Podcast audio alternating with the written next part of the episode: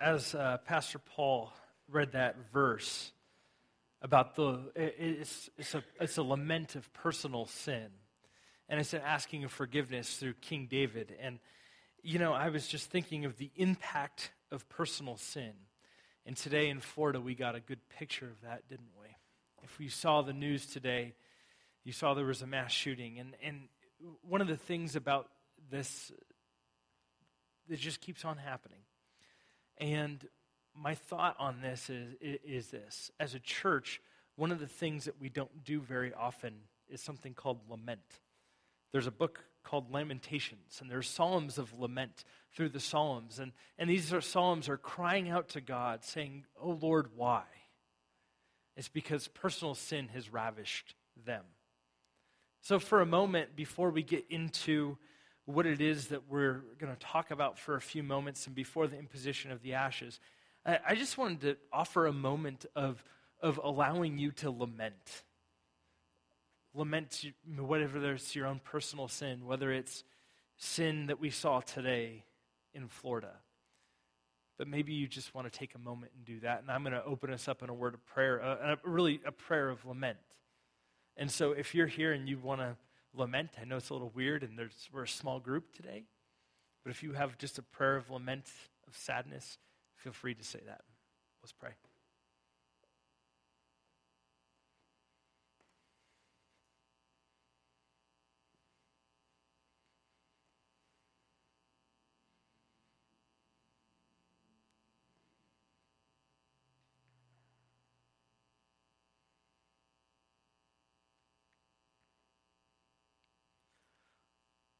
Lord, it hurts. It hurts to see the violence on the news. It hurts to see these tragedies. It hurts to see the violence. God, it hurts to see parents weep. Lord, it hurts to understand the loss. It hurts to see the pain. Father, today we pray that you would be with the victims of this shooting in Florida. And Lord, everybody who is dealing with this Florida shooting, the first responders who are hurting because they've seen what they've seen, who will always have the scars of seeing the trauma, the nurses, the doctors who are dealing with the victims. Lord, it hurts. It hurts when people glorify violence. It hurts when violence becomes an act of expression. Father, I know all through the, the scriptures and especially through the prophets, they decry the violence of the people. Lord, my mind brings me to Lamentations. My eyes fail from weeping. I am in torment within. My heart is poured out on the ground because my people are destroyed, because children's and, children and infants faint in the streets of the city. Lord, we need you. This Ash Wednesday, as we go towards a time uh, uh, of remembering our own sin, remembering the sin of this world, we are reminded that we do need the Redeemer. We need you, Lord. We need you to come in profound ways. Come through the church, come through us. Help us to be your hands and your feet in the midst of these terrible situations. And use us in the midst of that. So, Lord, we pray that you would turn our mourning into joy and that you would guide and lead us in the days to come as we deal with the violence of this world. In your name we pray. Amen. Pastor Paul read Psalm 51, and it was written by King David, and it was written after he was confronted by the prophet Nathan. The prophet Nathan came to him and told him a story, and, and, he, and he told him the story of, of, of, a man who abused another person and took his sheep away. And, and, and David said, I could kill that man for doing that. And Nathan pointed to him that you are that man. He pointed out David's sin. David's sin was that he saw this beautiful woman bathing on a roof. And it wasn't scandalous to do that. There was, they collected rainwater. It was just the way of, uh, of the ancient times. And that was just the way that you bathed at that, in those times. And, and, and David saw his friend Uriah's wife bathing on the roof. And he took advantage of her with using his power. And not only that, but when her husband came home, he was trying to cover up a pregnancy. He was trying to cover up his own personal sin. And when his friend Uriah came home, his friend Uriah did the honorable thing and refused to go home to his wife, but stay with his king, King David. He did the honorable thing. And when David could not get Uriah to go back to his wife, he sent David, Uriah with orders back to his back to his military leader. He sent him back to the front lines, and he and, and Uriah went and he fought the fiercest of battles. And when the fighting was the fiercest, the, the uh, all of Israel had orders to pull back and leave Uriah there stranded, and Uriah ended up dying. And so Nathan confronted David of his adultery and of his murder, killing his, one of his good friends, one of his mighty men, the, the book of Chronicles reminds us that Uriah was with David when he was fleeing from Saul so many years before. That they were not doing this in isolation, but they knew each other. They knew exactly who they were. And when David couldn't cover it up, he went to the deepest, darkest depths of his humanity and he killed his friend to cover up his own sin.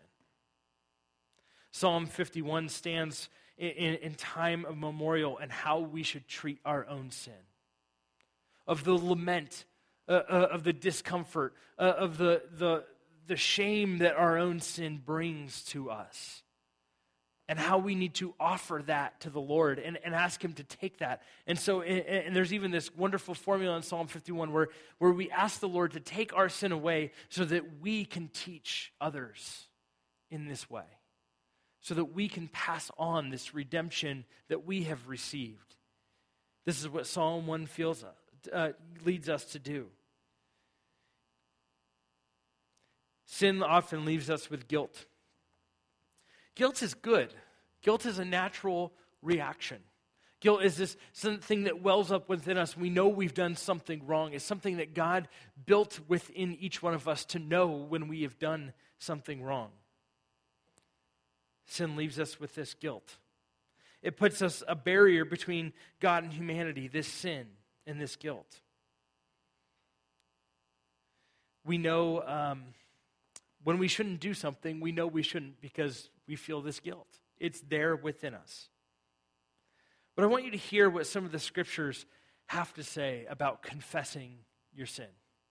Just as David confessed his sin, just as David let it all out, I want to hear I want you to hear what some of the scriptures say. Proverbs 28 verse 13.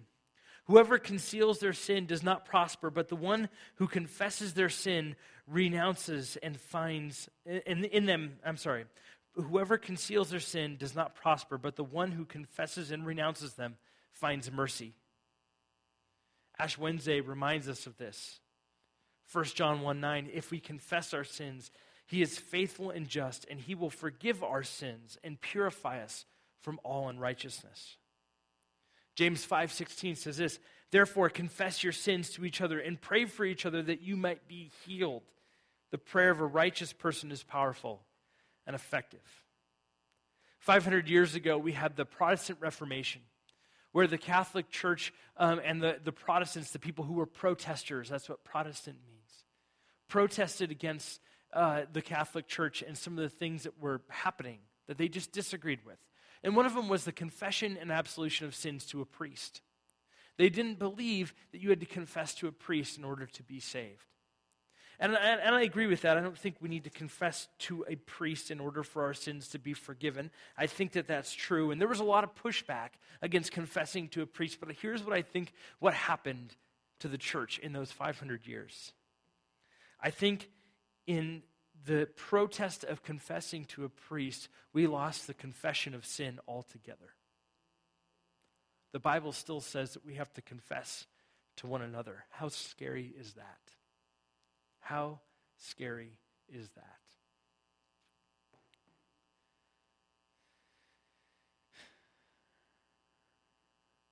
I'm reminded that it is in confessing and not concealing that we find healing. Openness is the key to healing. For it is a confession of sin that we recognize the issues that plague our lives and that we're able to take every thought captive and make it obedient to Christ. Confession is a key and very important task in the Christian life. And today is a time in which we focus on this confession.